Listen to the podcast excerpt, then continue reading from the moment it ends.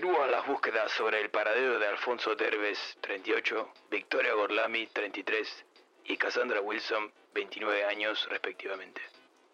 La policía aún no logra conectar las tres apariciones, pero sostienen que deben estar relacionadas de una u otra manera. A pesar de que caminan a ciegas, los investigadores no descartan la posibilidad de encontrarlos con vida. Soy Chuck Viñón para el The News. Muchas gracias por estar ahí. Necios. Jamás los podrán encontrar. Desconocen los vastos destinos inciertos del bazar.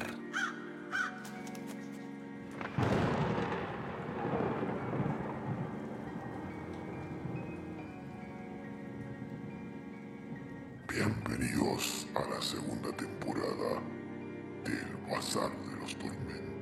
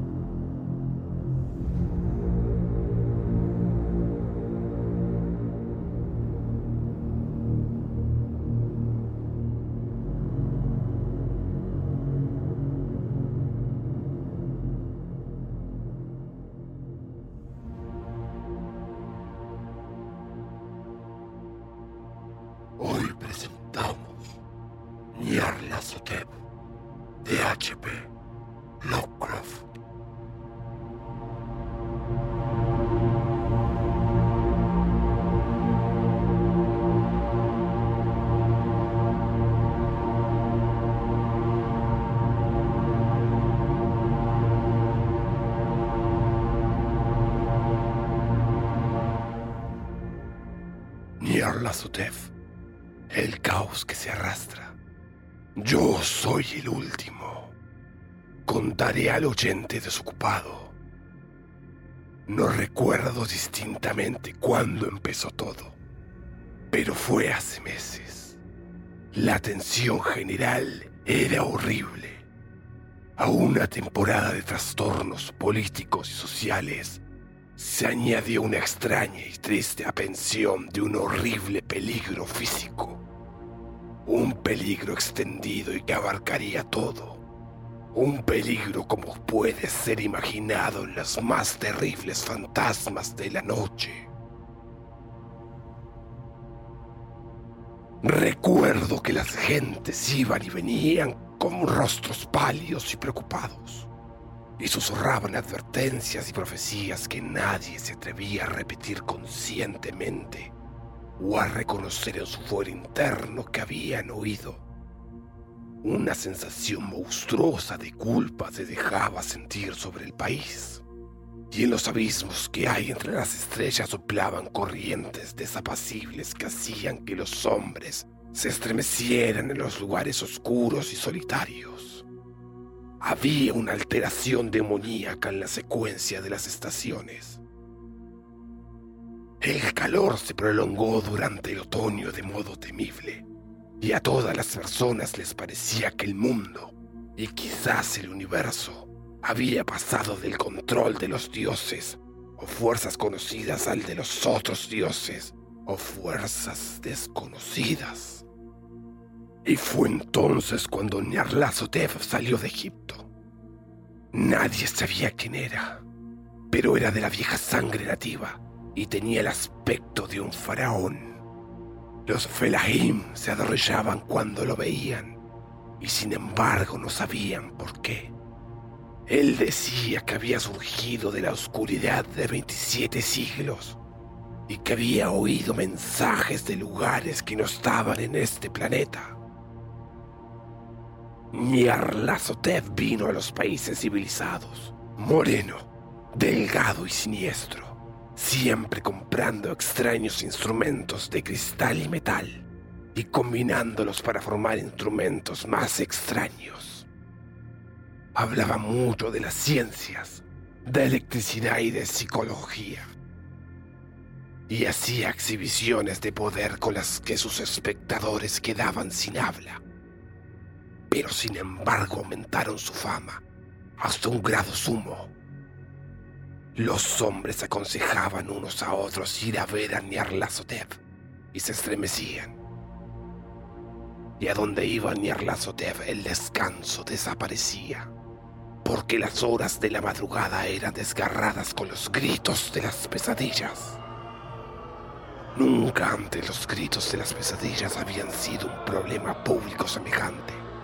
Y ahora los hombres sabios casi deseaban prohibir el sueño en la madrugada, para que los alaridos de las ciudades inquietaran menos horriblemente a la pálida y lastimera luna, que brillaba con una luz tenue y vacilante sobre las aguas verdosas que se deslizaban bajo puentes y viejos campanarios que se derrumbaban contra un cielo enfermizo. Yo recuerdo cuando Nyarlathotep vino a mi ciudad, la grande, la antigua, la ciudad de los crímenes innumerables. Mi amigo ya me había hablado de él y de la irresistible fascinación y encanto de sus revelaciones. Y yo deseaba ardientemente explorar sus recónditos misterios. Mi amigo me dijo que eran horribles e impresionantes más allá de mis más enfebrecidas imaginaciones, que habían sido proyectadas en una pantalla en la habitación a oscuras. Cosas profetizadas que nadie, excepto Nyarlathotep, se había atrevido a profetizar.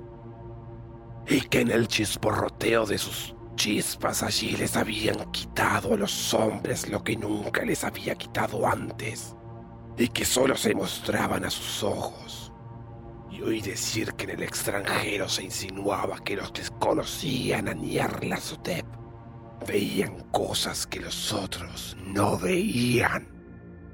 Fue en ese cálido otoño cuando yo pasé una noche con las muchedumbres, inquietas para ver a Nyarlathotep. Toda una noche bochornosa, allá arriba en las interminables escaleras que llevaban a la sofocante habitación y con sus sombras proyectadas sobre una pantalla vi encapuchadas entre ruinas y rostros amarillentos y malignos que atisbaban desde detrás de monumentos caídos. Y vi al mundo batallando contra la oscuridad, contra las oleadas de destrucción procedentes del espacio infinito, arremolinándose, agitándose forcejeando en torno de un sol que se apagaba y se enfriaba. Luego las chispas saltaron de forma asombrosa alrededor de las cabezas de los espectadores y los cabellos se pusieron de punta, mientras que las sombras más grotescas que yo pueda mencionar salieron y se posaron sobre las cabezas. Y cuando yo era más frío y científico que el resto.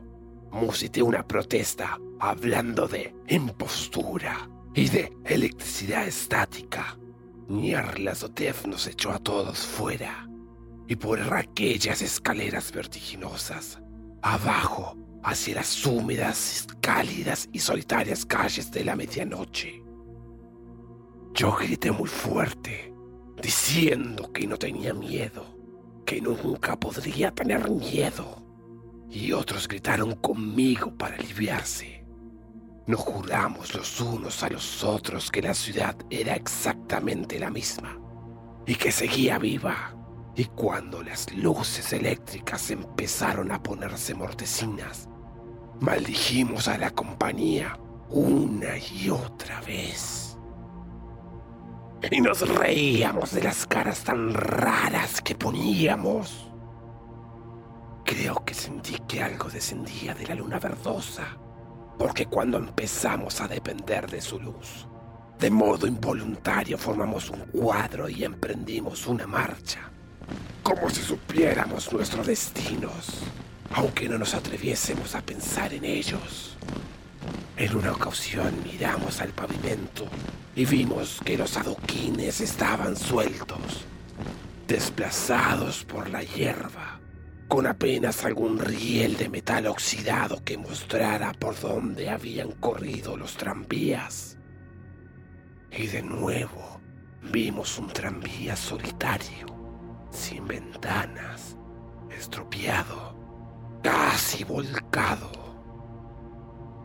Cuando miramos en torno al horizonte, no pudimos ver la tercera torre que había junto al río y observamos que la silueta de la segunda torre estaba destrozada por su parte superior. Luego nos dividimos en estrechas columnas, cada una de las cuales pareció dirigirse en diferente dirección. Una desapareció en una calleja solitaria hacia la izquierda, dejando solo el eco de un gemido ahogado. Otra bajó por una entrada del metro casi tapada por los hierbajos, aullando con una risotada de loco. Mi propia columna fue chupada hacia el campo abierto.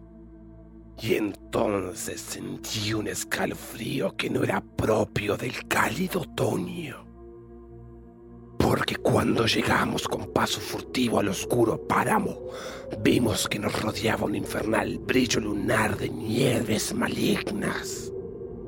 Nieves incendas, inexplicables, barridas a ambos lados en una sola dirección, donde había un torbellino de los más negros a pesar de sus muros relucientes. La columna pareció muy fina mientras caminó pausada y penosamente, de modo somnoliento hacia el torbellino. Yo me quedé atrás, porque la negra grieta en la nieve iluminada de verde era horrible, y me pareció oír los ecos de un gemido inquietante conforme mis compañeros desaparecían. Pero yo tenía poder para quedarme rezagado y como si me hubieran llamado por señas los que se habían ido antes. Medio floté entre los titánicos copos de nieve arrastrados por el viento, estremeciéndome asustado hacia el invisible vórtice de lo imaginable. Sensible a mis gritos, delirando torpemente.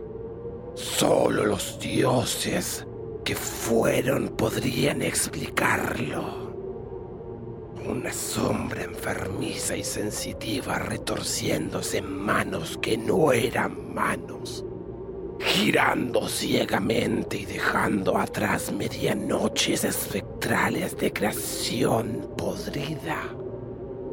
Cadáveres de mundos muertos con llagas que fueron ciudades vientos sepulcrales que cebillaban las pálidas estrellas y las hacían parpadear muy bajas, más allá de los mundos, vagos fantasmas de cosas monstruosas, columnas medios entrevistas de templos no santificados que descansan en rocas sin nombre bajo el espacio y que alcanzan hasta los vertiginosos vacíos que hay por encima de las esferas de luz y oscuridad. Y a través de este repugnante cementerio del universo, un ahogado y enloquecedor batir de tambores y el fino y monótono gemido de flautas blasfemas desde las inconcebibles y oscuras cámaras que hay más allá del tiempo el detestable golpeteo y los silbidos aflautados más allá de donde danzan, lenta y torpemente, de modo absurdo, los gigantescos y tenebrosos otros dioses, las ciegas, mudas y estúpidas gárgolas, cuya alma es la azotea. No,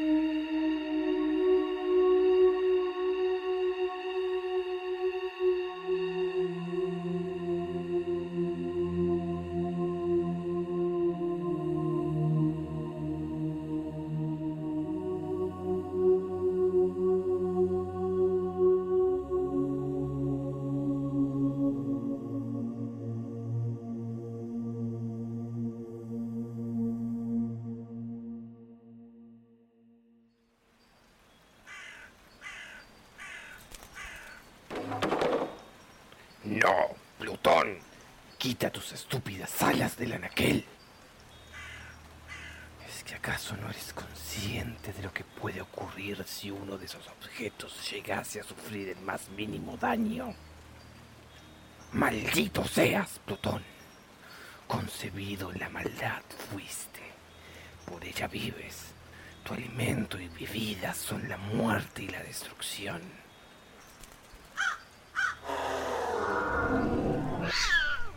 y ahora vuelves a adoptar esa estúpida forma felina. ¿Acaso no aprendiste aquella lección que te costase vuestro ojo izquierdo?